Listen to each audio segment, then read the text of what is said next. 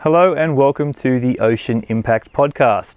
Our guest today is Rob Kaplan, who is the founder and CEO of Circulate Capital. Throughout Plastic Free July 2020, we've been talking about the problem of plastic pollution and what are the solutions to this great ocean challenge. In this instance, Rob talks about the power of impact investment for good.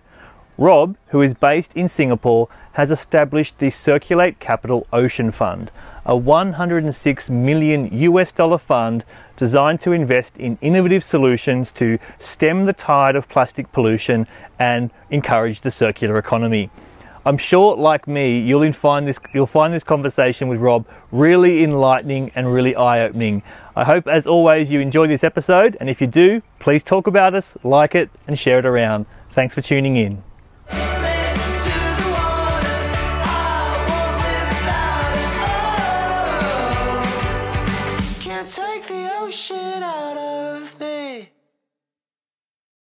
Hello, and welcome to the Ocean Impact Podcast, where our guest today is Rob Kaplan, who is the founder and CEO of Circulate Capital, which he established to help deploy catalytic capital in partnership with leading corporations and investors to scale solutions that advance the circular economy and prevent the flow of plastic waste into the ocean in South and Southeast Asia. Very important.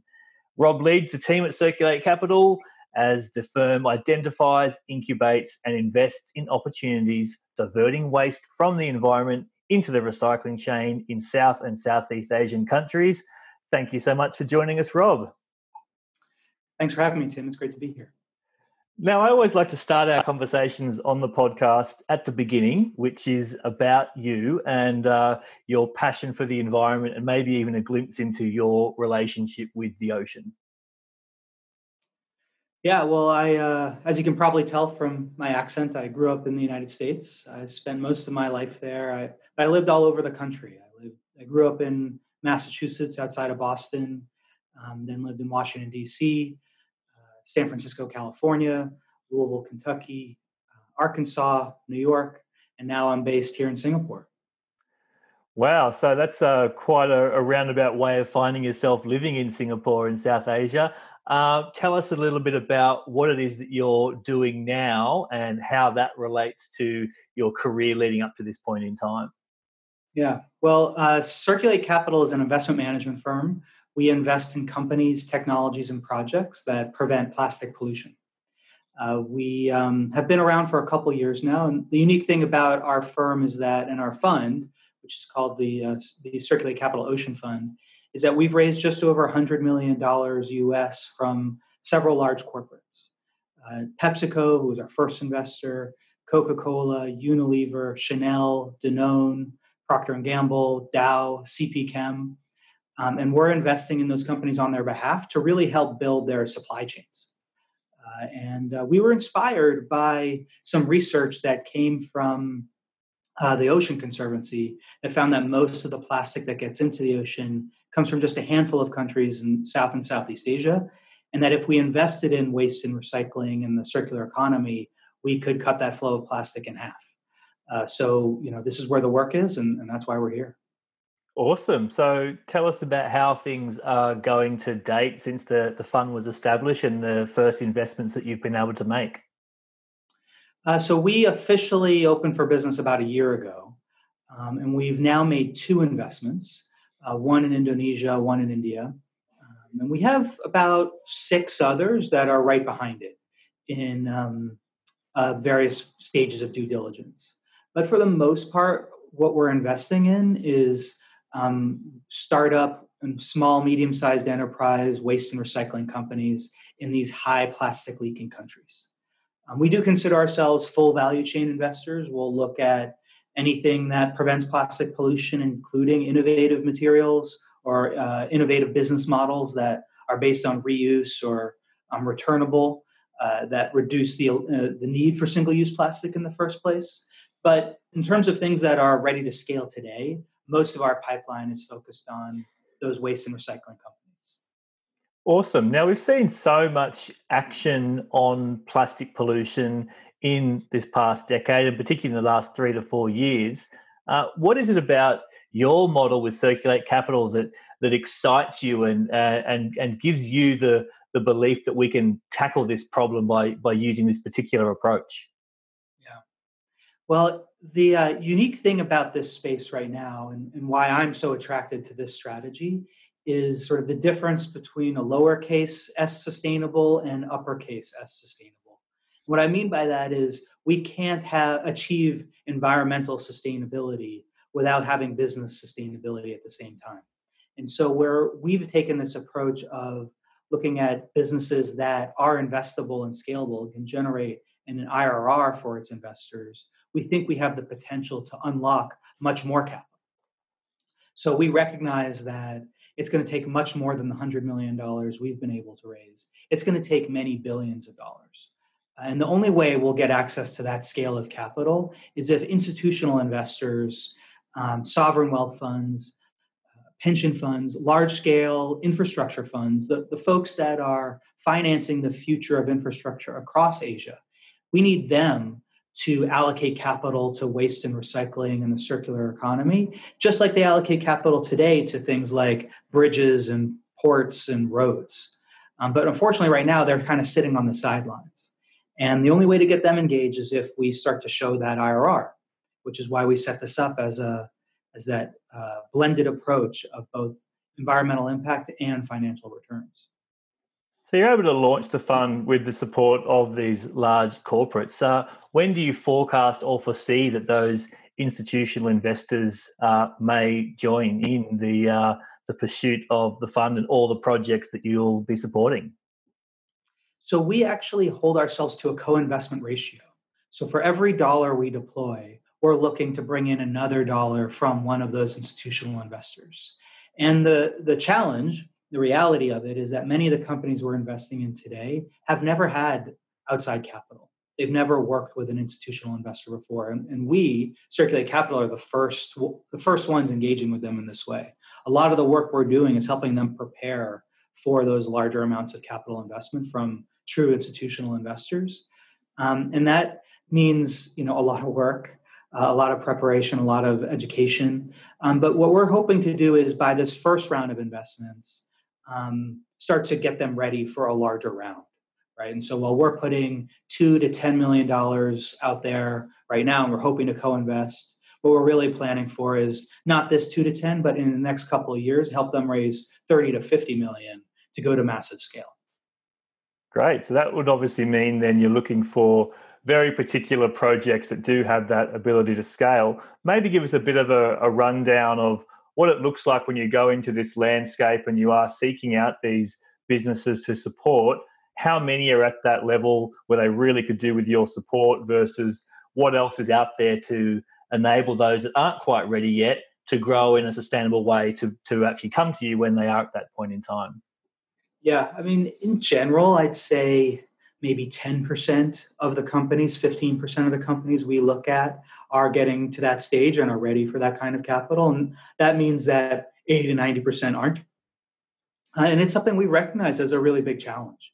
Uh, we uh, have actually invested some of our own money, um, as well as that of our partners, and brought in some other funders to create something called the Incubation Network um, that works with incubation programs across the region uh, that are already existing uh, but aren't really working in this sector and helping them build the ecosystem and build the field so that there can be an increase in that number of companies that of that 80 to 90% that are getting ready for investment and to accelerate that process.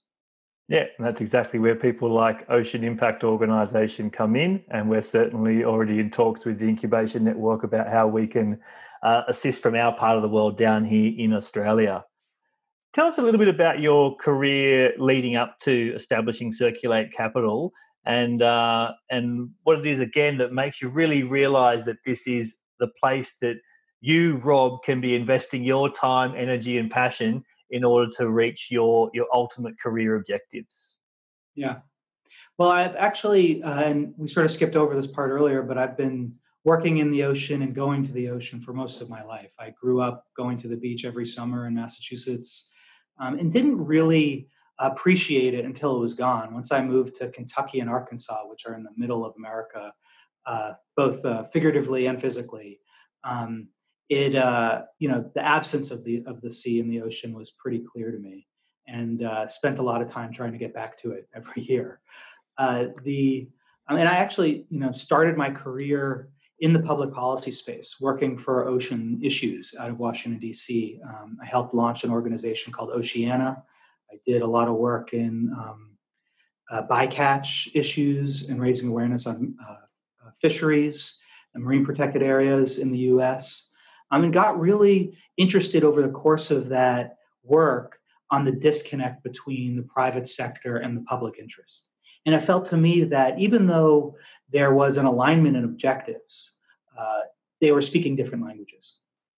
And uh, from my side, on the progressive side of politics in the US, our solution to engaging with the private sector was we should go out and hire a Republican consulting firm because nobody in our team knew how to actually talk to business leaders.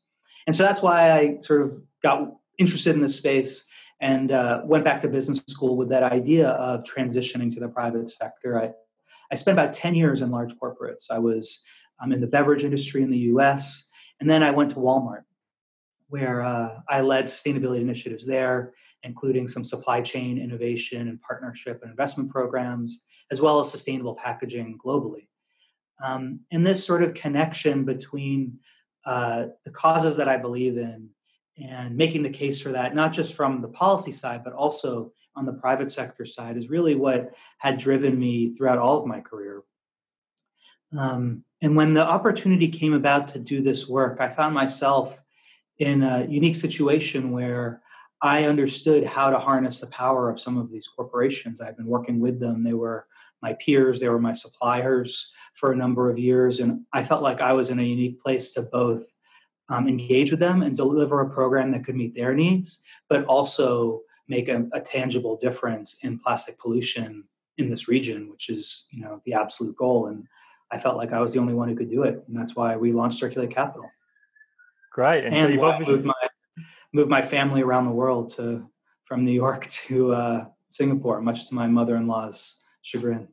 Yeah, I was about to ask that question. This is obviously a huge personal and family commitment for you to to move to the region in order for for Circulate Capital to to to make its biggest impact. Um, what has that been like to date? Obviously, the world is in a in a pretty um, crazy state right now in July 2020. What's it been like?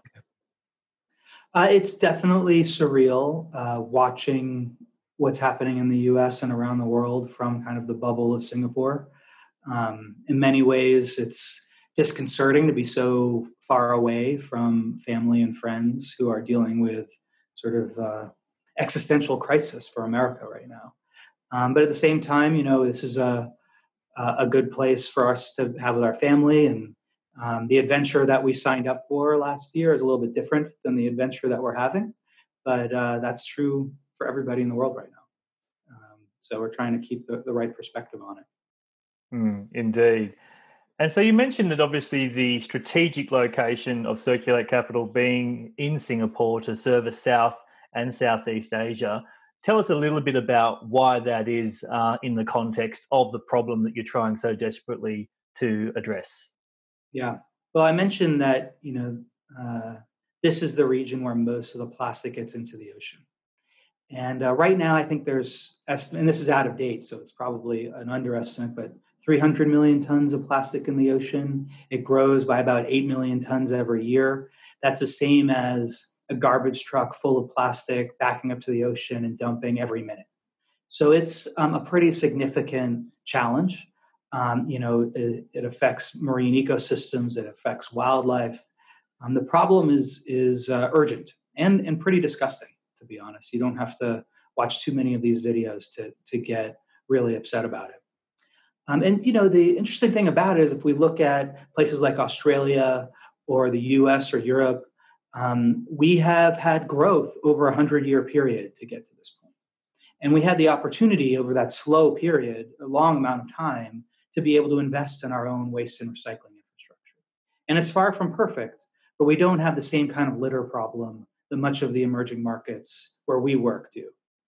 Um, and it's a function of, you know, rapid economic development in a very short, you know, 5, 10, 15 years. Um, and infrastructure investments in these sectors haven't had an opportunity to keep up. But there's a huge opportunity now um, in India, in Indonesia, the Philippines, Vietnam, Thailand to leapfrog.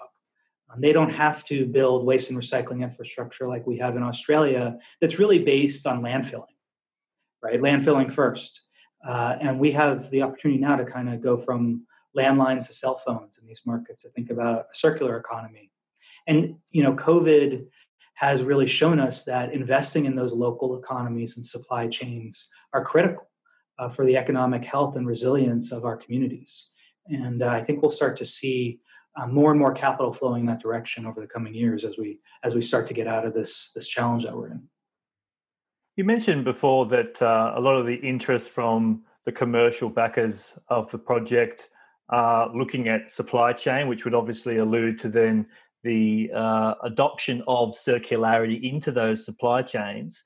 Um, where are we at now with that in terms of the the appetite across the market for post-consumer recycled material in those supply chains? Um, do we see situations like COVID and, a, and, a, and an oil price that dropped through the floor as being a real barrier to progress in that area? Uh, what are you picking up? Yeah, I think uh, you know, there's no question that COVID plus the oil pricing crisis has um, caused a shockwave through the recycling industry. Um, this recycling industry has felt these kinds of shockwaves in the past. Um, it's not uh, uh, unusual to have this type of boom and bust cycle. Um, the uh, reality right now is we're seeing a lot of recycling companies go out of business. There's a lot of pain in the industry. Um, you know, it's hard to make a profit doing it the same way you've been doing it. Um, and the companies that are best in class, that have built really strong businesses and understand what their feedstock is and have strong relationships with both their suppliers and their customers, are able to weather the storm. Um, and those are the types of companies we're investing in across the region. Um, but you know, it, it is a, a challenge. And as we sat down with our, our corporate partners, the ones who are looking to buy that recycled content, um, when COVID started ramping up, we said, you know, this is your capital. What do you what do you want us to do with it? And the feedback was resounding. You know, keep going, double down on this strategy. Um, yeah, COVID slowing some things down in 2019, 2020, um, but we're going to be back on track in 2021, and uh, uh, we need these companies building and processing and recycling plastics so that we can meet our own targets. Um, and so, you know, it takes 12 to 18 months sometimes to get some of these recycling facilities online and up to scale. So we're still on, on, on the right path here. You mentioned the 10 to 15% of businesses that uh, you approach or approach you as being sort of in that sweet spot and you know, 85 to 90 that aren't quite there yet. Um, what is some advice and guidance that you might be willing to offer for those entrepreneurs and innovators that maybe are in that 85 to 90%, uh, what can they be doing and working on to make sure they're getting to that sweet spot as quickly as possible? Yeah. I mean, I think uh, engaging with organizations such as yours um, and other ones that are helping provide resources and capacity building would be the first piece of advice I give, which is, you know, don't do this alone. This is a topic that a lot of people care a lot about, and um, there's a lot of resources out there to take advantage of to help you get there. Um, and then when you start thinking about raising capital, make sure you know why you're doing it and what you're giving up. Uh, and if you don't have to do it, don't. Uh, you know, sometimes entrepreneurs think the first thing they got to do is go raise a seed round. And what we found is some of the most exciting businesses are those that that bootstrapped it first and focused on uh, profitability um, and built businesses that are ready to scale because they have a business model that works rather than one that's just backed by venture capital and trying to figure it out as they go. And it just depends on the sector you're in and, and what types of, of uh, returns you think you can generate for investors. But it's it's a it's a complicated conversation and not one to take lightly. Hmm. So even just to drill down into that point a little bit further, maybe talk to those couple of companies um, that you have invested in in 2020. Uh, and what was it about those particular businesses that just made them so ripe for, for your involvement? So, uh, Tridi Oasis is an exciting recycling company in Indonesia. They're in Tangerang, just outside of Jakarta. And it's founded by two inspiring female entrepreneurs who um, one's a, more of a business consulting type person, and the other uh, is an engineer. And she literally engineered her first recycling line from scratch. These two women got together and said, We think we can make a difference in plastic pollution in our community. Let's do this. And they created a recycling business um, that is profitable today. They're buying plastic bottles from the informal sector, and they've built really strong relationships with those waste pickers and aggregators. And then they're um, cleaning and flaking that PET uh, and selling it into mostly Europe, actually, uh, for uh, um, a profit. This is a company that, you know, is just on the verge of becoming a really scalable model. And so what we found with them is a company that we can work with. It's a team that's we want to back. And we'll work together over the next year or two to come up with what that 10, 20, 30 million dollar growth strategy looks like. Um, and so we put in a small amount of capital today to help them get started. Um, in India, uh, we invested in a company called Lucro, which is outside of Mumbai. And this company is interesting in that they uh, were a plastic products company. They're selling most of their plastic products into the automobile uh, industry. And uh, they kind of just started using recycled material as part of their own manufacturing process for efficiency's sake, like industrial scraps, cutting room floor scraps, things like that. And realized that they had a real um, technical expertise that they had built on using plastic film as a feedstock for their plastic products. And they were actually more limited by their ability to manufacture plastic products than they were on their ability to manufacture recycled pellets or granules.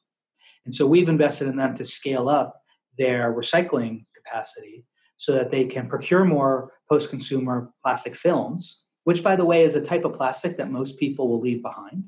But this company, Lucro, said, well, nobody else wants it. Let's see if we can turn it into a, a profitable feedstock.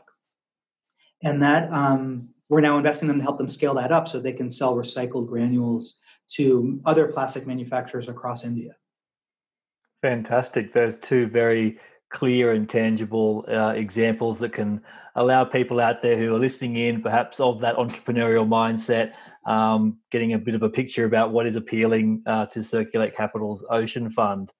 Now, uh, Rob, we've had plenty of uh, interactions over the years at various international conferences. Um, we first met in DC at the 2016 Our Ocean Conference. Um, what are you finding as we now step into 2020 and beyond that's happening at that international level, the, the meeting of stakeholders to tackle this problem? How do you uh, how do you describe it now versus what you've seen over the last uh, five or so years? Yeah, well, you kind of noted it earlier. The intensity and or popularity of this topic of plastic pollution has just been exponentially increased over the last five years when you and I first met, I think that might have been the first time that plastics had gotten on the main stage at the Our Ocean conference, and now it's you know a key part of it. And uh, everybody's kind of gotten into the mix. So back in those days, there weren't a lot of folks working in the space. Now every major NGO um, policymaker has some kind of position on plastic, uh, and they're you know everyone's working on it, uh, which is very exciting. Um, it also means it's um, gotten more complicated right? With more stakeholders having their own views. Um, I think it's also gotten a little more political. One of the things that's exciting about plastic pollution, from my perspective, in as much as it can be a positive thing, is that there's nobody really in favor of plastic pollution, right? If you look at other major environmental issues, you've always got sort of people for and against the solutions. In plastic, even the plastic companies don't want their product in the environment and they've committed massive amounts of capital themselves and energy to trying to solve the problem in their own ways. Um, so you've got this unique opportunity of alignment. It kind of reminds me of, of where climate stories of where climate change was back in the 80s and 90s when there was scientific consensus and nobody was really concerned about whether we should fight it or not. It was really a question of how. And since then, it's become politicized and, and much more challenging. Uh, so we're at a unique point here where I always encourage folks working in those dialogues to say it's not about my solution versus your solution. What it needs to be about is you know both and. How do we do all of it? Because we're not going to recycle our way out of this problem, and we're not going to reduce our way out of this problem. We need to find solutions that that do all of them. Um, and there's plenty of plastic pollution to go around. So uh, you know every little bit helps. Absolutely. I mean, at certain times of um, of the year, with this being you know plastic free July is a, is a campaign that has grown in prominence a lot in uh, in recent years. It does open up this conversation about the the different ends of the spectrum of of the sort of argument against the problem, and and many people having a, a radical and a fundamental view there. Um, from your side, what do you think about the, the more radical activism that tries to really um, stop the problem, sort of by an all means necessary uh, type attitude? Um, well, you know, I'm a pragmatist. I've been plagued by this my whole life. right? It's why I got out of Washington D.C. in the first place. Uh, I'm more about you know where we can make progress today um, than what's the perfect solution for tomorrow. Uh, I've been working on this stuff for too long to you know be just focused on the ideal and more focused on the pragmatic solutions. And that's like that's where i see my role. Um, but i you know have great respect for activists who are committing and arguing for um, ex- as extreme as possible solutions because that makes room for the pragmatic solutions as well. Um, because you know you can't you know can't have one with really without the other. Uh, and so i think the the trick is you know there's a spectrum of activity and you need folks working on every side of that spectrum yeah, this is where I think, um, obviously, I'm a a recent um, a recent supporter of this business driven uh, approach. I think I, I, I was born quite a bit out of the um, of the more radical side of things, and really that was, I suppose, it felt like a necessary reaction to a problem that wasn't being spoken about. But with this incredible growth in in the sector and the awareness, now comes this incredible opportunity, which in many ways you are spearheading, which is well, if we're going to solve this problem, we are going to do this through um, through through business, through big business, and through shifting as much money as possible into the future that we want to see. And that's really what you're doing so well. So, what does success look like for you? If you could foresee in five or ten years' time, what do you see Circulate Capital having achieved, and and yourself personally? Yeah. Well, we have um, you know a pretty clear set of success factors because the way we've structured this as an investment fund, um, it's a ten-year fund. That means we have to deploy all the capital within the first five years and generate an IRR within the next five years, over ten years total. And so that's really our target is to show that this is an investment uh, model that can work in a sector that can drive those returns, um, and then you know go out and raise more capital right? Uh, hopefully, not wait 10 years to do it. Uh, do it a lot sooner than that. But uh, you know, the, like I said, the, there's this gap. There's a, a missing middle between uh, investors in this sector, where the large institutional capital is waiting on the sidelines. So success for me is catalyzing that capital and doing that at the micro level within our fund, but then at the macro level as we start to see more more people getting in getting in the sector alongside us. Yeah, and that to me is a really exciting prospect to, to see in the next few years uh, more and larger funds emerge to attract the best brilliant innovators and minds out there to tackle these solutions head on. Uh, anything today that you thought we wanted to talk about, Rob, that we haven't quite addressed yet? It's been a wonderful chat, but I want to hear any other thought bubbles that are coming to your mind. Uh, no, it's been a, a, great chat, Tim. It's good to see you. The uh, as we've been talking here, and I've just been reflecting a little bit on some of the themes we're talking about, uh, and one that just really hits home to me is just the importance of collaboration. Right, what your organization is doing, uh, what our organization is doing, but and everybody in between on how do we really collaborate um, to create more investment opportunities, right? Uh, more entrepreneurs, more startups that can attract capital, um, and then folks who want to put that capital to work. So I would just encourage more collaboration as po- as much collaboration as possible. If folks want to find us, Um, you know, we're on Twitter, we're we're on LinkedIn, we're at circulatecapital.com. I'm always interested to find new investment opportunities. If you if you think you've got a, a company that's looking for it, or um, or folks who are looking to put capital to work and trying to uh, engage with another investor um, who has some expertise in this space and is looking to bring others along, uh, we welcome all those types of conversations. Thank you so much, Rob. We couldn't agree more that it's about collaboration and partnerships because the problems are broad and significant, and it's going to take all of us working together to try and solve them. Uh, thank you so much for your time, Rob, and keep up the fantastic work. Thanks, Tim. Have a great afternoon.